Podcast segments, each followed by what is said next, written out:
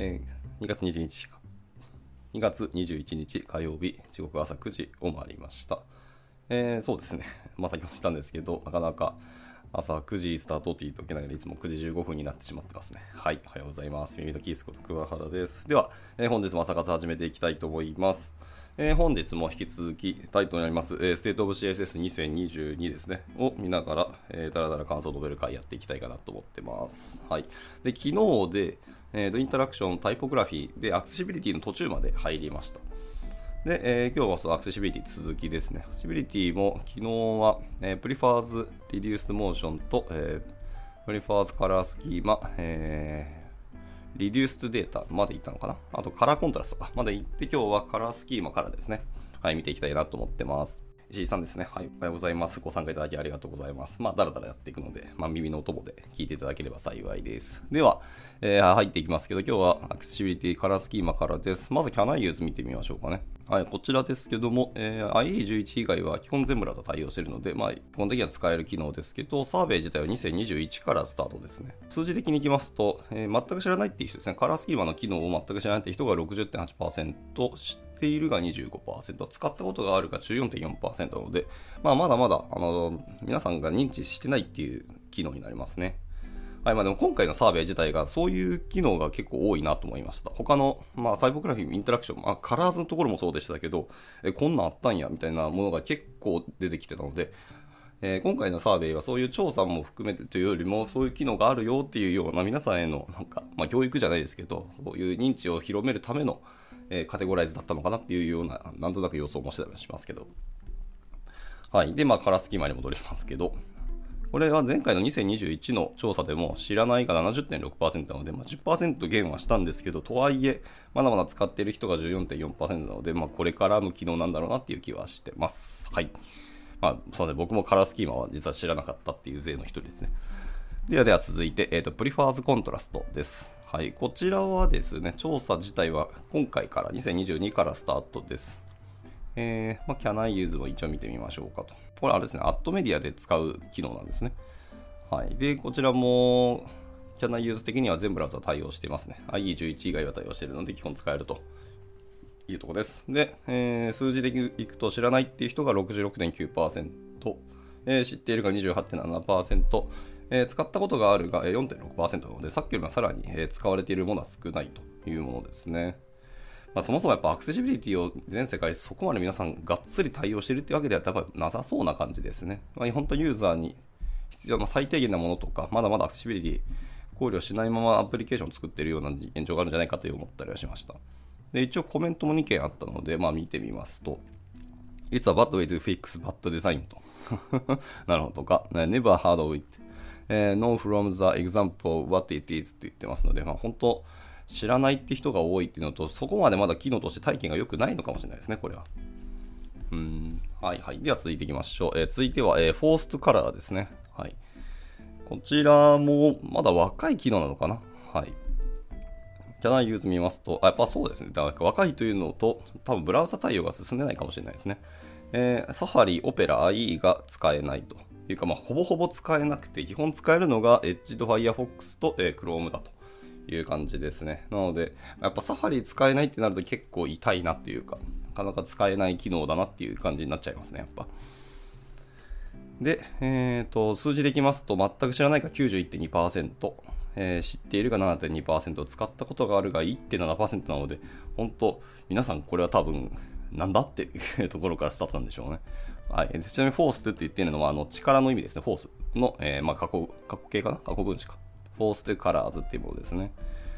まあ、 usage とか一応 MDN の中にバーッと書いてあるんで、えー、ざっとまあ皆さんの方の見ていただけると思いますが、これはでも僕も全然知らなかったですね。まだやっぱアクセシビリティ用の機能で、普通に CSS のプロパティとして使う感じではあるんですけど、あの media query の、えー、アットメディアカッコの中で使う感じですね。では続いて、コロンフォーカスビジブルっていう機能になります。こちらは、でもこれはでも、キャナユーズ見ますと、あ過去には全ブラウザ対応してなかったんですけど、今は E11 以外は全ブラウザ使えると。で、数字でいきますと、知らないって人は37%、知っている23.2%、使ったことあるって人は40%には上ると。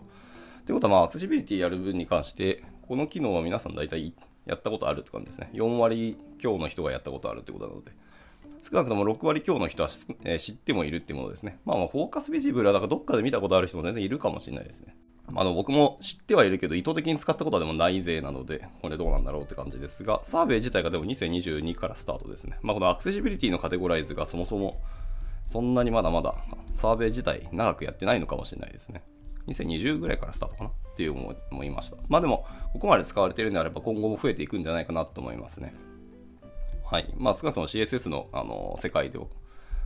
フォーカスビジブルは、まあ、市民権を得たぐらいの機能なんだろうなと思いました。ではでは続いて、えー、アクセシビリティの章は以上で、次はセレクターに入りますね。セレクターもでもなんか知らないものいっぱい出てくるけど、今回は3つしか取り上げられてないですね。はい。では1つ目は、えー、コロンコロンメーカー、あメーカーですね、マーカーですね。はい、失礼しました。マーカーっていう、えー、セレクターです。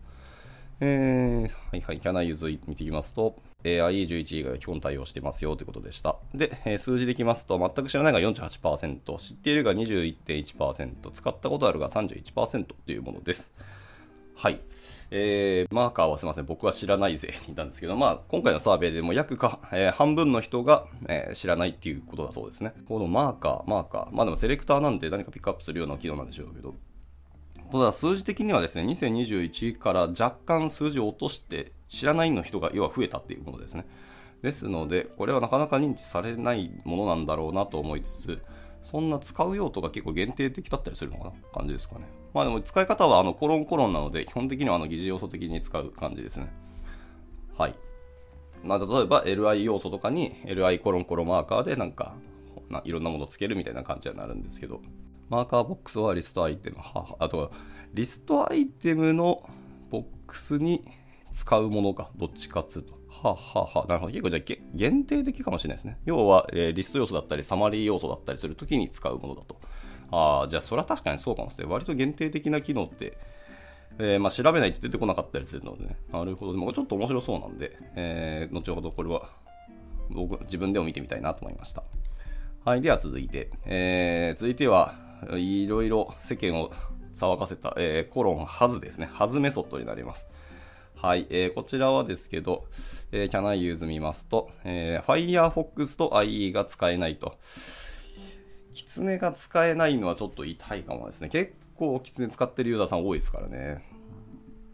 はい。で、数字でいくと全く知らないが10.8%、えー、知っているが54.5%、で、使ったことあるが34.8%なんですけど、僕これちょっと意外でしたね。使ったことある34.8%なんですね。もうちょっと伸びると思ったんですけど。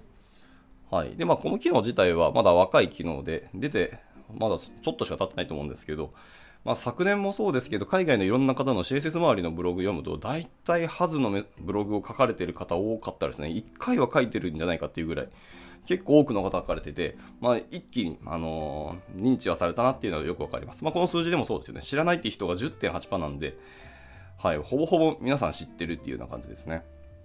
まあでも確かにめちゃくちゃ便利な機能であるに、あることは皆さんも理解されてると思うんで、なので、もうちょっと使われてるかと思ったら意外と3割ちょっとしか使われてなかったので、ここは僕はちょっと予想外でしたね。はい。まあでもこれ2023ではもっと伸びると思ってますし、まあ今後の CSS の書き方として、ハズは、まあ皆さん使うよねっていうようなものに多分なると思います。はい。で、えー、ラストですね。セレクターのラストは、えー、ウェアメソッドですね。こちらは、Can I use 見たら、not found って言われたの多分 URL が間違ってそうですね、これは。えー、ウェアメソッドですけど、はい、ありました、ありました。えっ、ー、と、IE11 以外が基本対応しているというようなものですね。はい。まあでも厳密に言うとウェアの中って、ウェアのいろんな機能があるんですけど、付随したものかがあるけど、まあ基本的には全ブラウザ対応してるので、まあ IE 以外は大丈夫そうって感じですね。はい。で、えっ、と、数字的にいくと知らないって人は39.4%、知っている42.9%で、使ったことある17.9%なので、うーん、まあまあ、知っててるけど、使ったことない勢が、まあ、さっきのはずよりも多いと。けど、知ってる人がさっきよりは少ないって感じですね。4割ぐらいの人が知らないっていうものなので、これはまあもうちょっとずつちょっと知られていくような感じをちょっと見てて思いましたね。なので23年のサーベイでは多分数字は伸びるんだろうなって予想します。まあこれもあれですね、疑似要素的な使い方をしたメソッドになりますのでね。でしかも、えー、コロンウェアメソッドは割と重ねて使うことができるんですね。このウェア、ホゲホゲのスペースコロンウェアでまた使えるみたいな感じなので、あ、でもこれはありがたいですね。なるほどでした。えー、でもやっぱりリスト要素に使うものだそうですね、これも。はい、OL と、えー、UL とかに指定するメソッドだというふうには書かれてますね。なるほど。そんなになんかやっぱりリスト系のものが今回はピックアップされてるんですね。うーん。まあまあでもありがたそうし、えー、使い勝手でもこの機能良さそうなんで、多分普通に市民権は今後時間の問題で得るんだろうなっていうような機能だと思いました。はい。なのでまあまあウェアは全然見といていいと思いますね。これは便利そうな感じはします。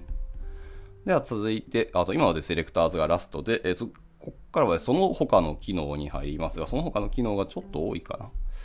えー、時間的にはあれですけど、まあ、ちょっと走り切ってみようかなと思いますね。はい。で一つは、えっと、多分 CSS variables ですね、スタートは。はい、というものです。えー、バリアブルズですけど、これさすがに Can I use 見ても、まあ、そうですよね。IE11 以外は使えるというものです。えー、で、数字的にも、えー、全く知らないという人が2.7%。もうじゃあもう、皆さんほぼほぼ知ってると。で、えー、知っているが使った使ったことがない人っていうのが8.8%、えー、使ったことあるっていう人が88.7%っていうものでした。素晴らしいですね。ほぼデファクトに近い、まあ、使うよね、みたいな機能に、もうこの方は昇格したってことですね。まあでもサーベイ自体が2019からスタートしてますが、ね2019の時点で知らないって人が5.3%で、使ったことがある59.6%まで伸びてますので、まあ、そこからでも88.7%まで数字を伸ばしたので、もう皆さん普通にバリアブルは使うんでしょうねっていうことでした。はい。まあ、そんな感じです。では続いて、えー、続いては、アットサポーツっていう機能ですね。えーこちらもですね、まずキャナイユーズから見ますと、ほいえー、i11 以外は基本使えるというものです。で機能としても結構もう熟成してきてる感じはありますね。えー、サーベイは2019からスタートしてますけど、えー、2022の結果でいくと数字全く知らないって人が31.6%、知っているが30.4%、使ったことある38.2%。うんうん。けどこれはあんま2019の結果から数字それほど変わってないですね。だいたい3割、3割、3割で割られているような感じなので、えー、まあ、使えるけど、でも全ブラウザ対応してるけど、使えるっていうケースに出会うかっていうと、そういうことではないのかなもしかしたらですけどね。えっ、と、コメントを見ますと、えー、I'm doing my best to prevent from needing this と。ああ、なるほど。必要な機能において、これがベストな機能じゃなかったよとか、まあ別に他の機能でも全然使えるよねとか、なんかそれほど満足しているわけではないっていうようなコメントが、え4件ですね。まあ、昔のブラウザで全然使えなかったけど、今でやっと使えるようになったっていうので、まあ、改めて見てもいいかもねみたいなコメントもありますね。はい。っていうので、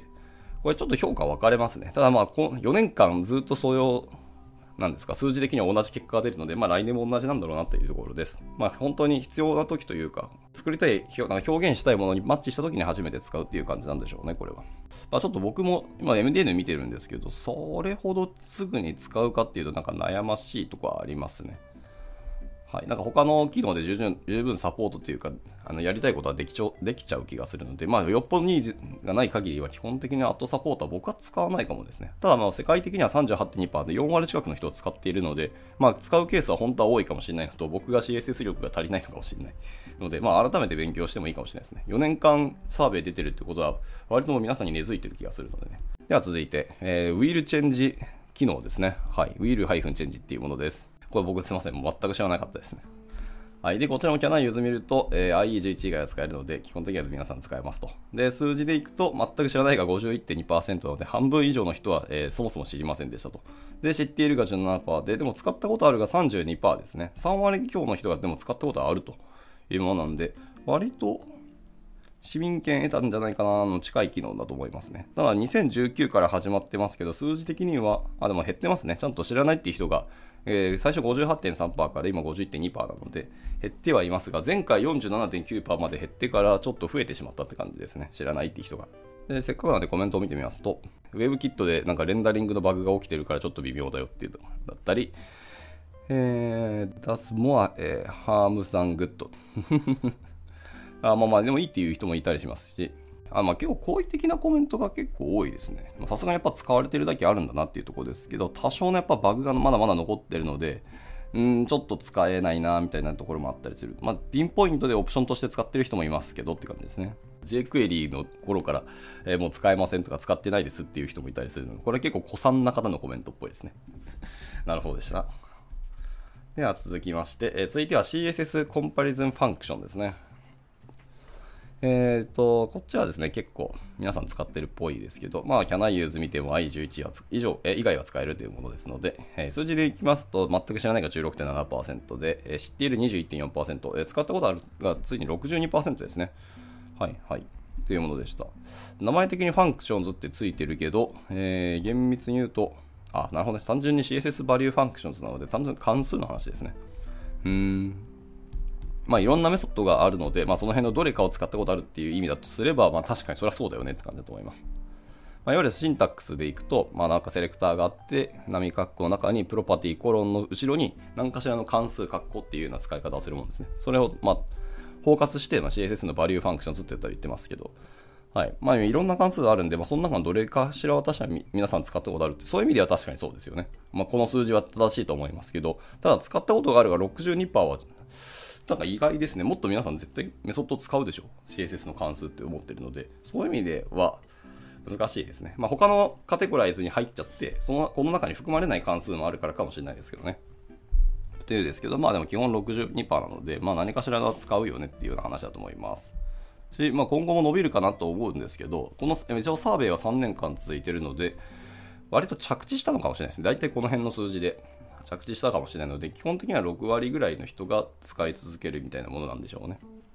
まあ、人というか、そういう現場に出会うってことかもしれないですけど。では続いて、えー、続いて、アットプロパティですね。アットプロパティっていうのは、多分、これも包括したもんかなと思ったんですけど、えー、キャナユーズ見ますと、えー、サファリと Firefox と IE が使えないと。うーん、なるほどでした。Chrome Edge Opera ってことは結局 Chromium ブラウザーが使えるってことですね、これはいわゆる。ということであれば、まあ、ちょっと限定的な機能になるかもしれないですけど、そもそも数字で見ますと、えー、アットプロパティ機能はですね、全く知らないが64.4%、知っているが28.5%で、えー、使ったことある7.2%。サーベイは2021からですけど、その時も、えー、全く知らないが72.9%なので、まあ、ちょっと、やっぱブラウザー限定される機能はやはり、あの、知られない傾向にやっぱあるのは仕方ないなって思いましたね。結構 Chrome の、とか、まあ、Chromium ベースのブラウザーの更新ブログを読んでる人は、なんか、使ってるのかもしれないですけど、まあ、なかなか他のブラウザもやっぱり対応しなきゃいけないっていう意味ではな利用用途として、ね、はまらないのかなってちょっと思いましたね。うんうんうん。なんか使、で、コメントも見てますけど、なんか使い勝手微妙っていうコメントだったりとか、まあ、やっぱりこう Firefox 対応しないのが辛いなとかだったりですかね。で、まあ知ってはいるけど、点々点みたいなコメントが、まあちらほらやっぱありますね。まあ、ブラウザサポートが限定されてるっていうのがやっぱ一番コメントとして多かったです、これは。はい、わかりました。では続いて、カスケードレイヤーズですね。これもキャナイズ見ますと IE11 以外は使えるので、基本的には皆さん使えるはずなんですけど、えー、数字でいくと59.9%が全く知らなくて、えー、34.5%は知っている。で、使ったことあるが残りの数字で、まあ、5.7%だと。なので、まあ、4割今日の人は一応知ってはいるが、使ったことある人はほとんどいないって感じですね。で、サーベイ自体も2022ですね、今回からスタートなので、うーん、でも機能として若くはなさそうでしたね。さっきのキャナユズ見た感じだと、もう長く長くブラウザ対応しているものが多かったので、機能としては皆さん知ってるはずなんですけど、だから存在はしてるけど、そもそも知られてないっていうものな感じですかね。はい。あの、アットレイヤーっていうものです。まあ確かにレイヤーの話は、去年、一昨年ぐらいかな、なんか割とブログでちょこちょこ見た感じですね。アットレイヤーの CSS のお話ですね。っていうのを海外ブログでたまに見たので、まあその辺かなと思います。なんかまあ日本でっていうとちょっと主語大きいですね。まあ、あんまり CSS 周りの勉強会行ったことないんですけど、まあ、それあるのかもわかんないですけど、あんまりこのアットレイヤーの行動を見た記憶がないので、まあそんなにまだまだ皆さんの中ではこう広まってないものなんだろうなと思いました。まあ使い方としてはアットレイヤースペースでなんか名前を付けといて、で、その名前のものの機能をまたアットレイヤースペースでなんか捕鯨、えー、波格好でなんかやっていくっていう感じになりますね。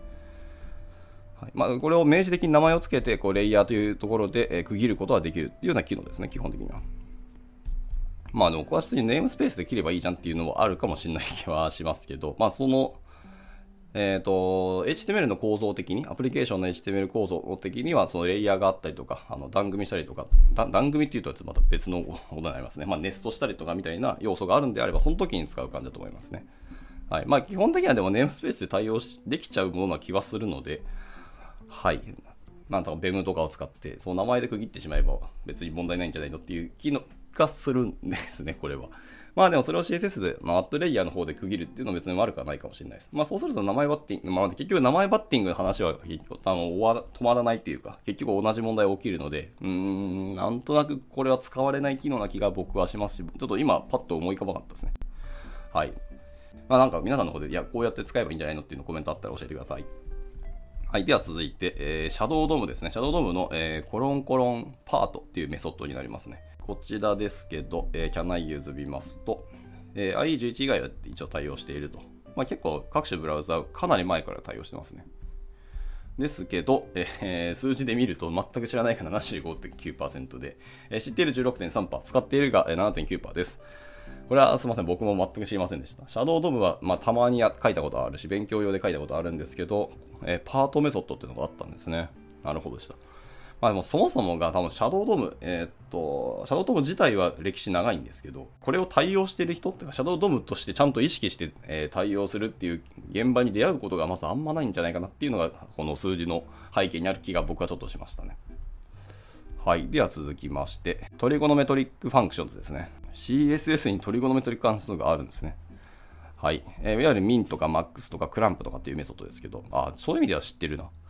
はい。で、こちらもブラウザ見まして、えー、IE11 以外基本的には使えるブ、えー、機能になりますと。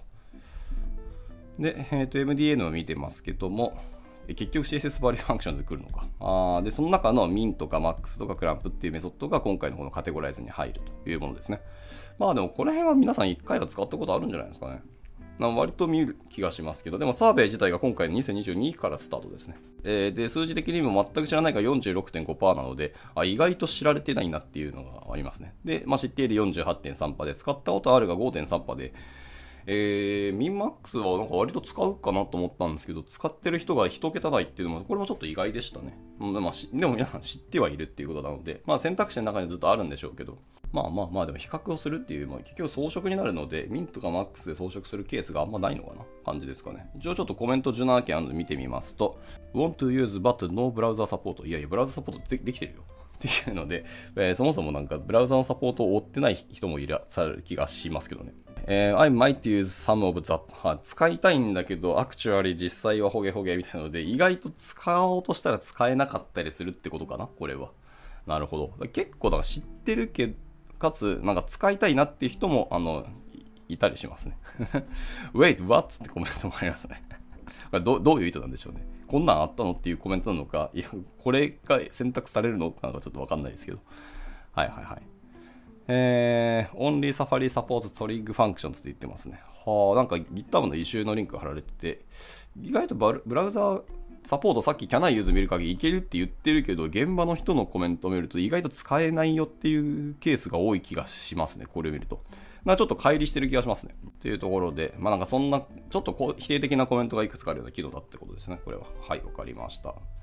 で、えっと、あと3つですね。続いて、えー、CSS ネスティングです。はいはいはい。これは Can I use もないし、MDN もないです。もう単純にネストするって話だと思うんですけど、えー、全く知らないって人が37.5%、知っている48%、使ったことあるが14.7%ということです。はいまあ、CSS、標準っていうか、あの素の CSS でネストを書いたことは僕は実はなくて、基本的にあの SCSS ですね。で使ったことあるんですけど、まあ、素の方でも一応できなくはないよってとこですが、その他の、いわゆるオールド CSS っていうものとのなんかバッティングとか書き方的な話もあったり、まあ、そもそも CSS をそんなに書かないっていうのはあるのかなっていうのはちょっと思いましたが、まあ、あとはなんですか CSS in JS の方でネストさせるっていうことが実はそんなにないのかもしれないですね。ちゃんと JS 周りの方でスコープ切って、あのスタイリングを当てていくってことが今できてしまっているので、使うケースが意外とまだまだ少ないのかもしれないですけど、ただやっぱり皆さん、あのいろんなブログでも書かれた通りですけど、やっぱネストの機能が CSS に入るっていうので、割とやっぱり騒がれていたっていうのは、なんとなく僕の感触であるので、知ってはいるっていうところはそうだと思いますけど、まあそういう現場に出会うことが少ないのかなと思いました。はい、こちらやっぱでもコメント60件もコメントあるので、これすごいですね。はい、はい。はい、ちょっとこれピックアップするの大変だし、やっぱり大小というか、よしあしのコメント両方ともいろいろなものがあるので、ちょっとまあ皆さん見てみてください。はい、では続いて、えイメージセットメソッドですね。イメージセットメソッドです。こちらは、えー、キャナンユーズ見ますと IE11 は全滅で、えー、Firefox は全機能対応してますけど、他ブラウザーはちょっと一部対応しないものがあるよっていうような感じなので、まあ、やっぱそもそもめちゃくちゃ若い機能になりますね。イメージセットっていうものになります。えー、数字でしても、えー、全く知らないが58.5%、まあ、6割ちょっと未満ですけど、近くの人が全く知りませんというものになります。で、知っている29%、使ったことあるが12.7%なので、まあ、一部使ったことがあるっていう方々が多分多いんだろうなと思いました、これは。まあ、イメージセットな、まあ、画像周りをどれだけ装飾するかっていうのがそもそもそういうケースに出会うかっていうのは、なんか僕はそんなケースはあんまない気がしますけどね。まあ、サイズぐらいはもちろんやりますけど、画像周りに対してっていうのは、はい。まあ、そんなケースに出会った時にこれをちょっと改めて見たいなと思いました。で、えー、次でラストですね。はい。次でラストですけど、えっ、ー、と、イメージメソッドになります。さっきはイメージセットメソッドで、今回はイメージメソッドになりますね。え、こちらもですけど、えー、キャナンユース見ますと、えー、全ブラウザー非対応ですね。これ全滅ですね。真っ赤だもん。っていうわけで、こちらもまだ新しい機能なんでしょうね。はい。で、えっ、ー、と、数字見ても68%が全く知らないよと。で、16%、16.2%が知っている。で、使ったことあるでも15.9%なので、意外となんか7分の1の人は使ったことがあるというものです、たださっき見たけど、ブラウザ対応全然できてないのに使ったことがあるっていうのは、どういう人たちが使ってるんだろうなっていうのは気はしますね。気になるけど、でもコメント6件見てて、CSS バリアは対応してるよっていうものもあれば、はい、インプリメント早く実装してくれよっていう人もいたりとか、か機能としては便利そうなんですかね、これは。はい。maybe I should look into this と。はあはあはあ。まあ、ちょっととりあえず見てみますっていう人もいたりとか。うん。まあ、認知ってところでも7割近くの人が知らなかったっていうこともあるので、まあ、まずは知られてからっていうのもありますけど、実装がどこまで進むかっていうところもやっぱ気にはなってきますね。まあ、イメージセットメソッドの方はでも全然対応しているので、まあ、こっちとセットでなんか実装進んでる気はしますけど、まあちょっと、異臭とか見てないので、まあ、勘で喋ってます。はい。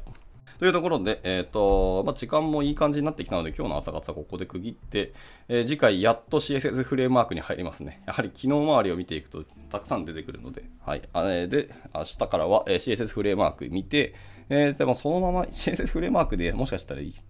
日終わるかな？わかんないですけど。で、あとは CSS in JS の、えー、とこまでいけたら行きたいなと思いますね。はい。まあ、どちらも、今パッと見てるんですけど、僕が全然知らない名前がやっぱりいくつか出てくるので、いや、ちょっと情報というか CSS 周りのアンテナを張ってないのがちょっとバレるなって思いますが、まあ明日ちょっとその辺を見ていきたいなと思います。ではでは、えっ、ー、と、今日の朝活はこちらで、えー、一旦以上にしたいと思います。えー、今日はですね、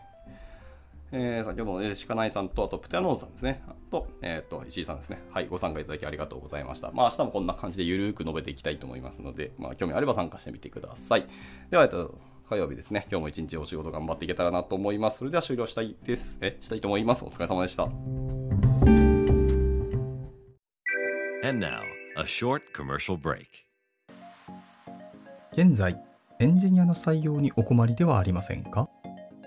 候補者とのマッチ率を高めたい、辞退率を下げたいという課題がある場合、ポッドキャストの活用がおすすめです。音声だからこそ伝えられる深い情報で候補者の興味関心を高めることができます。株式会社ピトパでは、企業の採用広報に役立つ、